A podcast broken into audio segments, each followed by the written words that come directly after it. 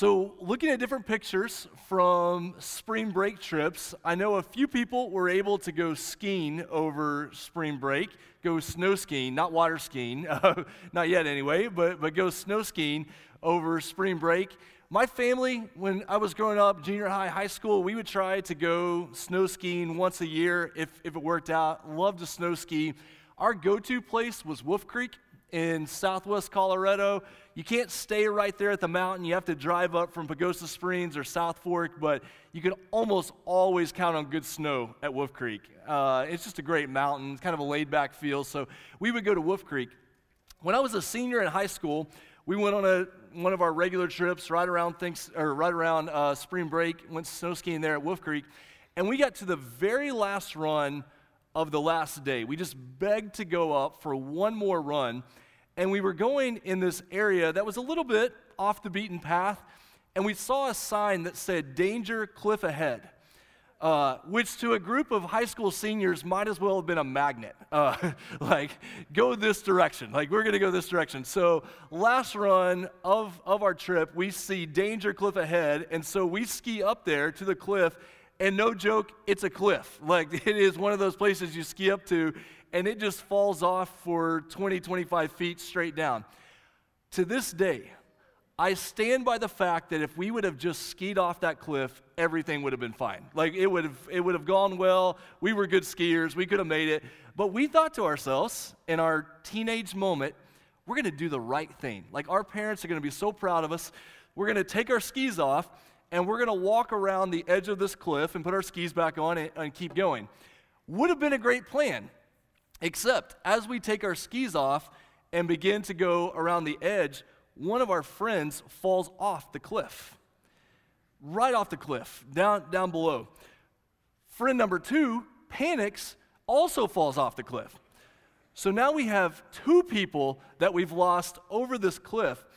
We ski around to check on them, and it, it's a pretty serious situation. Like, we, we need help, except we're in a really hard to get to place. And so we think, okay, somebody stay here with them. Somebody else is going to ski further down. We're going to find the ski patrol. They're going to get up there. I had never interacted with the ski patrol before where they actually have to bring the stretcher up and get them down, but it felt urgent at this moment. So we're going to find the ski patrol, and they came up, did an incredible job got our friends onto the, uh, to the mat and hooked them up to the uh, snowmobile and, and headed down. At which moment we realize, oh no, our parents are at the bottom and they don't know where we are, and they're about to see some of our group come by on these stretchers with snowmobiles. So then the challenge becomes can we ski fast enough to get to our parents before they see these people come by on stretchers? No. No, we did not. No, the snowmobiles got there before we got there. And needless to say, we had some explaining to do about why we were on a part of the mountain that required going over cliffs. But I can tell you, and some of you have been this situation in, in ways that are not funny at all. You've been in the situations where you think, I need help. I need it now. This is urgent. We've got to get these people to help. Mark chapter 2, verse 1. Mark chapter 2, verse 1. What do you do when you're in an urgent situation and you need to get somebody to help.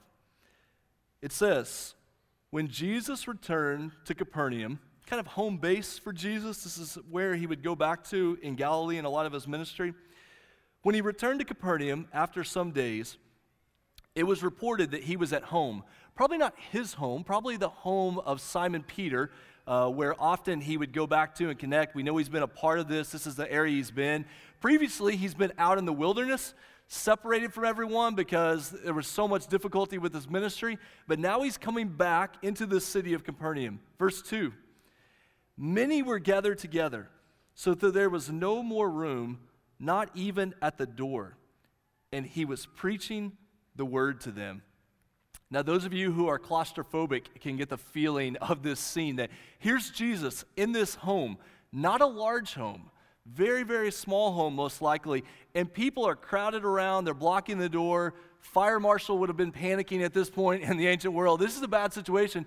In this area, all these people are gathered around there. And what's Jesus doing? It says he was preaching the word to them.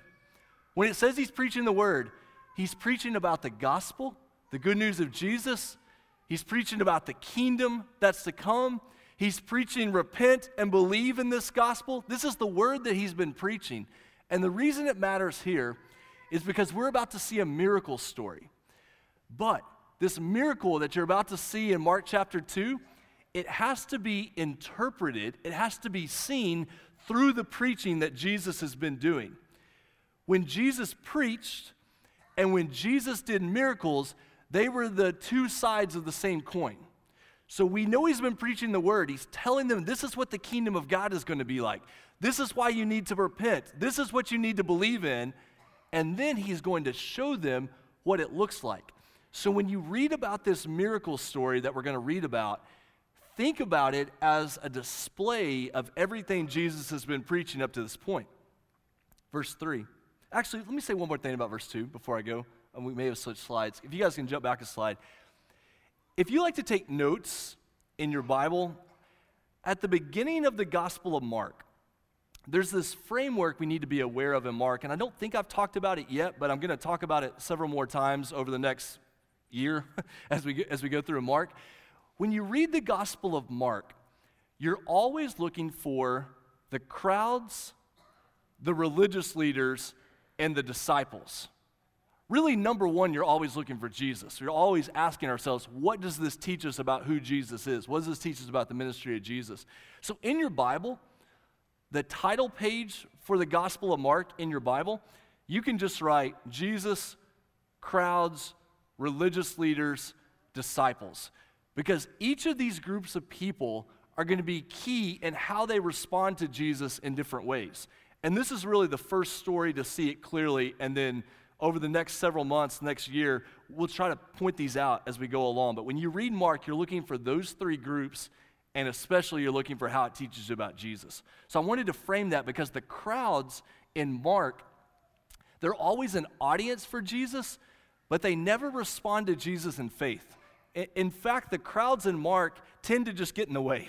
Like they, they tend to obstruct access to Jesus. They tend to struggle with belief. They, they tend to want Jesus for what he can give them, not for who he is. And so, as we see the crowds playing out, in Mark, you don't want to be part of the crowd. You want to be part of the disciples. That's what this is trying to show us. All right, verse 3. So you have this crowd that's gathered around, and then they came, a group of people came, bringing to Jesus a paralytic carried by four men. So we've seen already in the Gospel of Mark how people who are struggling with leprosy and other diseases, they come to Jesus. But here's someone who, even though they would want to get to Jesus, can't get to Jesus on their own. Literally helpless to be able to make their way to Jesus, even though they need his healing, they need his ministry. They can't get there on their own. And so we find out that they are going to be brought by these four men, carried by four men. The contrast that you're meant to see in this verse is the contrast between the crowd that's huddled around Jesus and then a small group of four people who are carrying this map that the paralytic is lying on. Here's a good reminder a good reminder for church, a good reminder for your life. Jesus can do so much more through the active faith of four people than he ever could through this huge crowd that's gathered around just because of what they would want to give, what they would want to get out of it. Jesus doesn't need crowds to do the work that he's called to do. He works through these four people who are carrying this map, bringing this person who is helpless before him. Verse 4 it says, When they could not get near him because of the crowd, they removed the roof above him, and when they had made an opening, they let down the bed on which the paralytic lay. Now, this is one of our favorite vacation Bible school, uh, Sunday school stories. When you think about this idea of it's so crowded, they can't get their friend to Jesus, so what do they do? They go up on the roof. I don't know about you, but I don't like to go on the roof at my house. Uh, I try to avoid the roof of my house if at all possible because of once I get very high up, things get really dizzy. and I don't need to be up on, on the top of the roof of my house. But you have to think about these roofs at the time. The way that houses were built, it would have been a flat roof that you accessed by an outdoor staircase. Sign me up for this kind of house. If you've ever lived in the southwest part of the US or traveled in that area, these flat top adobe houses that you would go up an exterior set of stairs and you could access the, the roof. And it was used very similar to how we would use our backyard patios. It was a place to get some fresh air.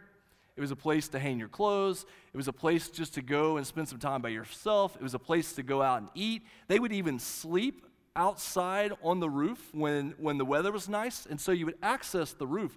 And the way the roof was made, you had these solid beams that would go across and sit on top of the outside walls. So you had these beams that would go across, they would sit on top of the outside walls, and then there was this cross hatching uh, approach where sticks would be laid across, and you would have essentially branches that are put up there, and then they would put mud on top of the house and they would roll the mud to make it firm and provide that firm top to the house, which meant every year it was somebody's job in the house to re-mud the top of the house. I mean, imagine in the springtime, if when you were doing your work in the spring, instead of putting new shingles on, your wife says to you, Hey, honey, it's time to go up to the roof and put the mud back on. Like that's what would happen every year. Go up, put the mud on, roll it out, make it firm. Which tells us when these guys get on top of the roof, this is not an easy job. They are burrowing out this mud that was on top of the roof.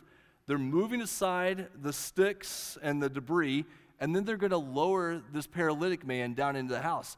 This is dirty work. This is difficult work. In some ways, this is dishonorable work. They're putting themselves out there, maybe to be made fun of, uh, maybe to be disrespected because of what they're doing, not to mention how angry are you if you own this house and some guys have climbed on top of your house? Uh, those of you who have experience being in your attic and then missing your step and stepping through your ceiling, Anybody willing to admit to that? Anybody willing to admit? Yeah, okay. So if you you should identify really well with this story. That's the exact setup that's happened here is they've found the place, they've made it into the house. That's the situation going on here. Verse 5. When Jesus saw their faith, he said to the paralytic, Son, your sins are forgiven. What a remarkable verse in your Bible. That here, Jesus sees not just the faith of the man on the mat, not just the faith of the paralytic, he's responding to the faith of this group of friends. And their faith is not just doctrine. Let's remember from the New Testament faith is not just I believe the right things, faith is active trust in the fact that I can bring all of my cares before Jesus. Faith is actively putting to work the fact that I trust in Jesus above all else. I need to get to Him with my greatest needs. And Jesus sees their faith, the group of this uh, men that have, have, brought their friend to Jesus, and He says to them, What? Son, your sins are forgiven. What's going on there? Like, his greatest need in this moment seems to be the fact that he can't walk. And yet, Jesus, his very first response is, Your sins are forgiven. This is like showing up to urgent care, and the person there wants to talk to you about the trauma of your childhood and talk to you about how you're treating your kids and talk to you about how you're doing at work. And you're like, I don't need that. I need physical help right now. Why are you talking about these other things? Uh, don't, don't come to me in my office and, and schedule a counseling appointment if you have a serious physical issue. Call 911, go to the urgent care, do what you need. But Jesus is locking the two of these together. Here's someone who has a physical challenge, they're dealing with the fact that they can't walk, and Jesus responds and says, Son, your sins are forgiven. What's going on there? Well, let me just tell you, there's a lot going on there. Uh, there's a lot of biblical theology being worked out here. And, and I put together a document that lays out a big overview of the biblical theology of sickness and healing and forgiveness. Way more information than would be appropriate on a, on a Sunday morning sermon. But if you would like access to that, if you would like me to send you that document, I know that's not for everybody, that's not everybody's taste.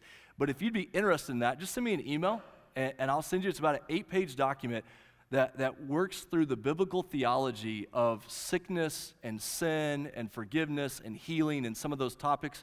Uh, let me know if you're interested in that, and, and I'll send it to you. But I want to walk you through some of the points right now because it's such a big deal. And, and let me just tell you, this section of the sermon, it, it'll be a lot more meaningful and will make a lot more sense if you'll personalize it. Think about sickness in your own life. Think about family members and friends who are facing physical difficulty and sickness and disease right now and the desire to see that healed. We live in a world where so many people are struggling with that. We've lived through the last two years. We know what this feels like. So if you think about you have this physical need, whatever it is in your life or your family, so whatever you personalize this as, and you think, I need to get to Jesus because he can help me with this physical need, he can help me with this sickness. And you get to Jesus, and his first response is, Child, your sins are forgiven. What's happening there? Well, first off, we have to remember at the time of the Bible, the reality of sickness and sin are linked together much more than we would in our modern world. In our modern world, if you're sick, it's just a physical problem. Like just just physical, let's just treat it with some medicine, we'll do surgery if we need to, but it's purely physical. At the time of Jesus, no one thought that way. Sin and sickness were linked together. And you see that throughout Scripture, how we know because of sin, sickness and disease and death came into the world. Now, what we also know from Scripture is not every individual sickness is directly linked to an individual sin. In John chapter 9, the people want to know why the man was born blind. Who sinned, him or his parents? And Jesus said, Well, you totally misunderstood uh, how this works. So hear me say right now if you're sick, if you're suffering from disease, if you have family members who are suffering, it does not mean automatically that sickness is the result of a specific individual sin. Sometimes we face sickness and disease because we just live in a world of brokenness and sin. However, the Bible also says sometimes sickness and sin do go directly together. You find that in a place like 1 Corinthians chapter 11 where Paul says, "Hey, you're sick because you've been taking the Lord's Supper in an unworthy manner." He, he links those two together. So, what's Jesus doing here in Mark chapter 2? Jesus is getting to the root of the problem. This man's greatest need is not being able to walk. His greatest need is that his sins would be forgiven. And can I tell you this morning, whatever you are facing in life, physically, emotionally, financially, your greatest need in life is not for that surface issue to be dealt with. Your greatest need in life is that your sins would be forgiven, that you would be made right with the God who created you and loved you and sent his son to die for you. That Jesus is taking this very legitimate need, this desire this man has to walk, and he's going below the surface and he's addressing the root issue here. And it's this reality that we live in a world of sin and difficulty and brokenness. Isaiah chapter 35 in, in the Old Testament, Isaiah chapter 35, says that when the Messiah comes, when the servant of God comes, the eyes of the blind will be open and the ears of the deaf unstopped. Then will the lame leap like a deer and the mute tongue shout for joy. And then one of my favorite places where you find this in the Bible is Psalm 103. Psalm 103, many of you will recognize these verses. Bless the Lord, O my soul, and all that is within me. Bless his holy name. Bless the Lord, O my soul, and forget not all his benefits. What are his benefits? Who forgives all your iniquity and heals all your diseases, who redeems your life from the pit, who crowns you with steadfast love and mercy. We live in a world, and this is so important to get to understand the New Testament, to make sense of the Christian life, we have to get this. We live in a world where because of the death of Jesus on the cross and because of his resurrection, the power of sin and death has been defeated. Absolutely been defeated. We also live in a world where the reality and the effects of sin and sickness and death still exist. And so we live in this tension where we desire physical healing as a good gift from God. We want that healing to come, whether it comes through a miracle or a medicine, wherever that comes, we desire that physical healing, but we realize that physical healing is not ultimate healing because we know that Jesus has ultimately overcome sin and death, and one day that will be revealed. One day that will be fulfilled completely. Every physical healing whether it's a miracle that happens in your family, or whether it's a good gift of medicine or surgery and there's healing that happens in your life, every physical healing that happens in this world is ultimately temporary. It's a good gift. I'm not downplaying it at all. It's a really good gift. But we realize, and, and many of you could attest to this with, with friends or family members, you can be physically healed in this life and still not be completely healed spiritually or emotionally. You know people who have experienced physical healing and you think it would turn them back to the Lord, to trust the Lord, and it doesn't. Physical healing is a picture of God's grace, a picture of what He wants to do in our life, but it points us to a greater healing that you're going to see in, cha- in, in the rest of this chapter. Verse 6, look at, the, look at the next verse. Verse 6 says, Now some of the scribes were sitting there, questioning in their hearts, Why does this man speak like this? He is blaspheming. Who can forgive sins but God alone? Okay, here's the religious leaders. And all they can come up with is this critical approach to Jesus of how can he do this? This is something that only God can do. Yes, that's exactly the point that Jesus is trying to make. This is something that only God can do, that God would be able to forgive sins. But they're so bothered that Jesus is seeking to do this. Verse, verse 8 Immediately, Jesus, perceiving in his spirit that they thus questioned within themselves, said to them, why do you question these things in your hearts? Which is easier, verse 9, to say to the paralytic, Your sins are forgiven, or to say, Rise, take up your bed, and walk? Now, don't move too quickly past that verse because there's a question here. Which is easier to say, Your sins are forgiven, or rise and take up your bed and walk? It's actually easier to say, Your sins are forgiven because there's no way to prove that in an in a objective, physical, immediate way. I could look at somebody and say, Your sins are forgiven. Does it mean that it's happened? But if you say to someone, Hey, rise, take up your bed and walk, and they weren't able to walk before, you better be sure that they can get up and walk because otherwise you're going to be like a fool. Uh, you better be the faith healer that planned that thing ahead of time because otherwise it's not going to look good for you. It's easier to look at someone and say your sins are forgiven because there's no outward way to prove whether or not it happened. So, what happens in the next verse? Well, verse 10 but that you may know. Jesus wants these religious leaders to know that the Son of Man has authority. There's the word for the Gospel of Mark. Who has the authority on earth to do these things? Jesus says, I want you to know that the Son of Man has authority on earth to forgive sins. So he said to the paralytic, I say to you, rise, pick up your bed, and go home.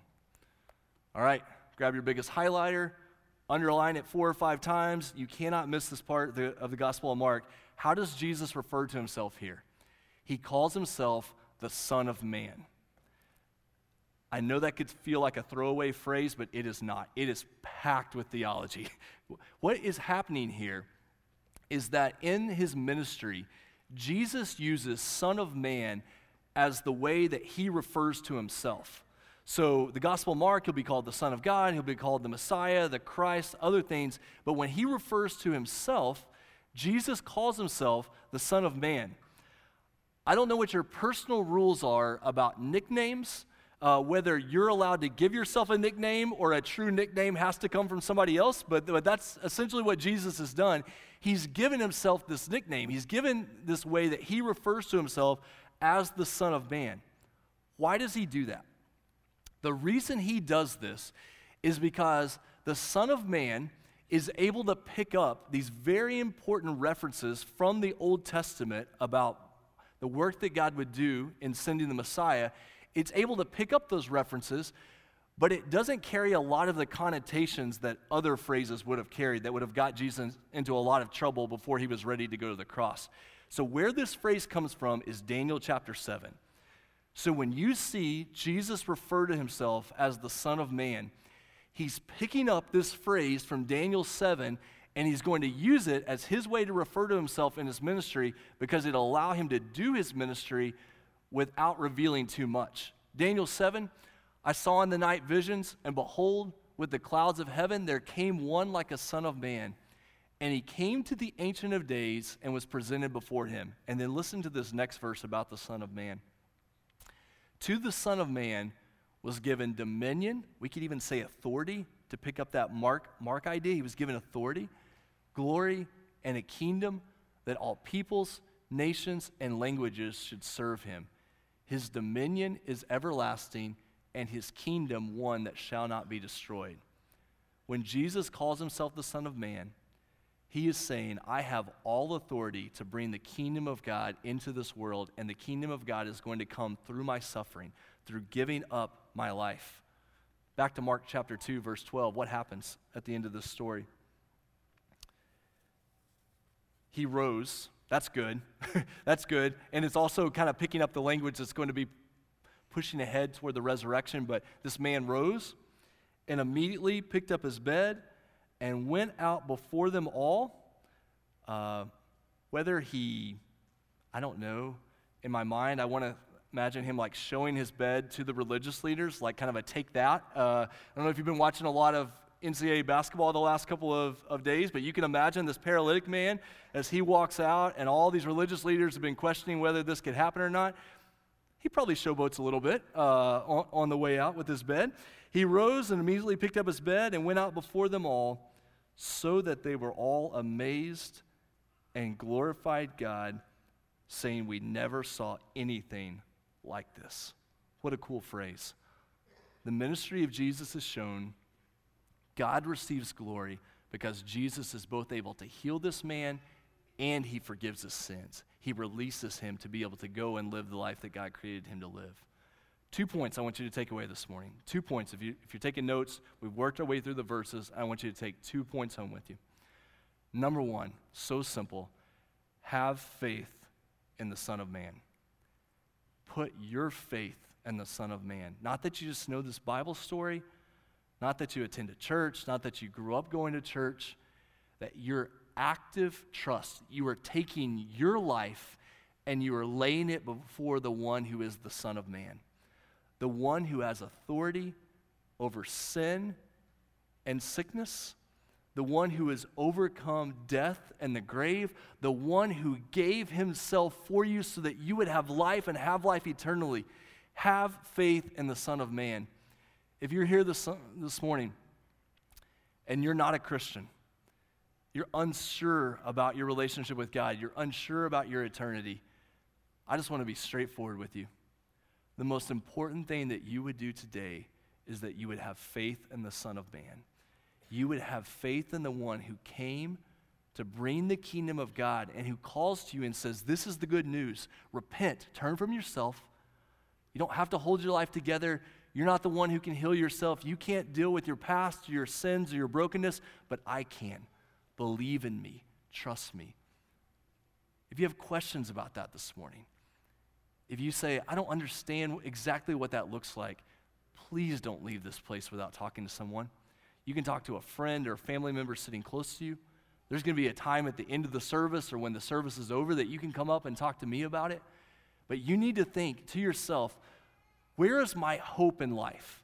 There are things in my life that I cannot deal with on my own. Where is my hope? The most important thing that you could pull from this kids' Sunday school vacation Bible school story, the most important thing you can pull away is that I have faith in the Son of God.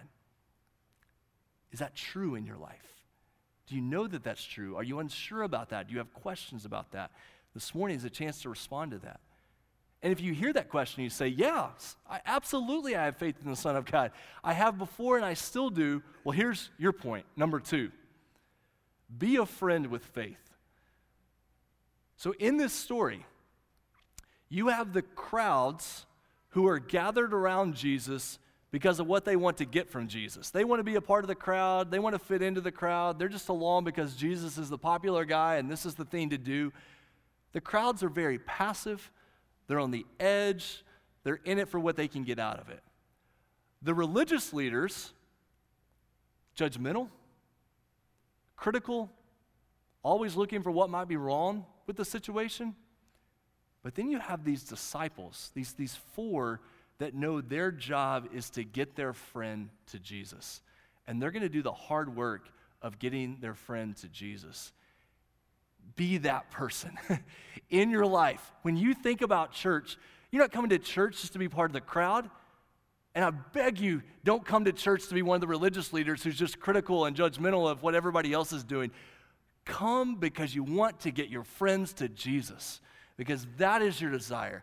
You say, I'm going to carry this bed. We're going to get you. I know you're hurting. I know you're broken. I know you feel helpless, but I know where to go, and it's to get you to Jesus. And you're going to carry the bed. And it reminds us, it reminds us that evangelism, sharing your faith with people, we think of that oftentimes as just an individual thing, which makes us terrified, which means we just don't do it. because we're like, I don't know how to tell my friends about Jesus. I'm terrified to do it.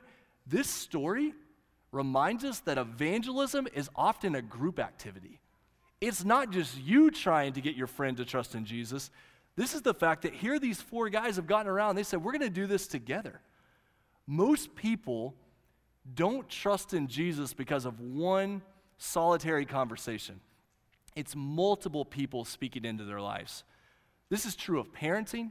You say something to your kids and it goes right over their heads or they glaze their eyes over. Person X says the same exact words that you said, and all of a sudden they're the most brilliant person on the planet. And it's not because what you said was wrong, it's just sometimes we have to hear it from somebody else. That we're in this together trying to point people to Jesus. Who carried the map for you to get to Jesus? Who carried the map for you? Who, who was part of your story? How are you being involved in helping other people get to Jesus? Take the, take the pressure off yourself. We're not the Savior in the story, we're the friends who have faith, who want to get their friend to Jesus. And this continues beyond evangelism. This, this is true of discipleship. Think about the f- times in your life oh man, this is so helpful. Think about this for a second. Think about the times in your, in your life when you've been low on faith. Like the gas gauge for faith in your life was super low. But you had people who had faith for you in that moment.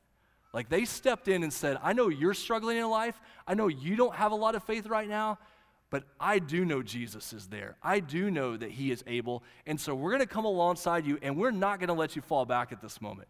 We're going to help and we're going to get you to Jesus. Your friends, teenagers, think through this. Your friends, whoever you are, whatever stage of life, if your friends knew you were hurting and they picked up the mat, where would they carry you to get help? And if the answer to that question is not Jesus, I would really reevaluate who's carrying my mat. I would reevaluate who's in my life as my friends. Because when we're struggling with faith, we need people around us who are going to come and say, I know where to go. I'm going to get you to Jesus. This helps us think about our prayer list. Think about that relationship between physical healing and spiritual healing. For most of us, if God answered yes to every prayer request we're praying right now, a lot of people would be physically healed, but how many people would be spiritually saved? What does our prayer request look like? I heard some, someone say one time that a lot of church prayers are about keeping Christians out of heaven and not keeping unsaved people out of hell.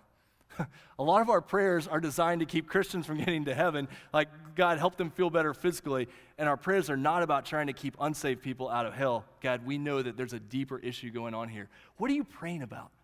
What are your priorities in life? And my hope from this little kid's Sunday school lesson today, this vacation Bible school lesson, that you would say, I want to be a friend with faith. I want to be someone who knows I'm going to help get people to Jesus because he is able to overcome all of the brokenness and evil in this world, and he has overcome sin and death. We can trust in him. The way we're going to end our service today is I'm going to pray over you. And our worship team is going to come back up here and they're going to sing a song over you. They're going to teach you a song about how the world needs Jesus and that we would be used in helping getting people to Jesus. And so they're going to sing the song for you. They're going to teach the song to you. And then part of the way through the song, they're going to invite you to stand and sing the chorus. As they're singing, as they're teaching you this song, think about this question Who am I helping get to Jesus? Who am I helping get to Jesus? Where is my faith found? And then when we stand and sing together, if you're here this morning and you need someone to pray for you, We're going to be right here. We'd love to pray with you about what it means to have faith in Jesus. Let's pray together right now, and then the worship team's going to come. Father, thank you for this Bible story. We just, we can relate so, so much to this idea of here's these friends who want to get their friend to Jesus. Crowds are in the way. All the religious people are just questioning and not helping. But they know that Jesus is the answer. They know the world needs Jesus. And God, thank you that Jesus is the Son of Man who came to bring your kingdom, who came to overcome sin and brokenness and death. And God, thank you that because of him, our sins can be forgiven. God, I pray for anyone here who's uncertain about their relationship with you, uncertain about where they would spend eternity if they were to die today. God, there are people here who are hurting so badly physically. God, they've been through so much physical difficulty. People watching at home who are at home simply because physically they're not able to be here. And God, we want to see that healing happen. Nothing, nothing about this passage takes away from the incredible gift of physical healing. But it does remind us there's a greater healing that you've called us to, and that we would know what it is to be made right with you and to bring our friends to you. God, use this song, use this time of prayer, put people on our minds who we know need to be brought to Jesus. And God, that you would use us in that process. And we pray this in Jesus' name. Amen.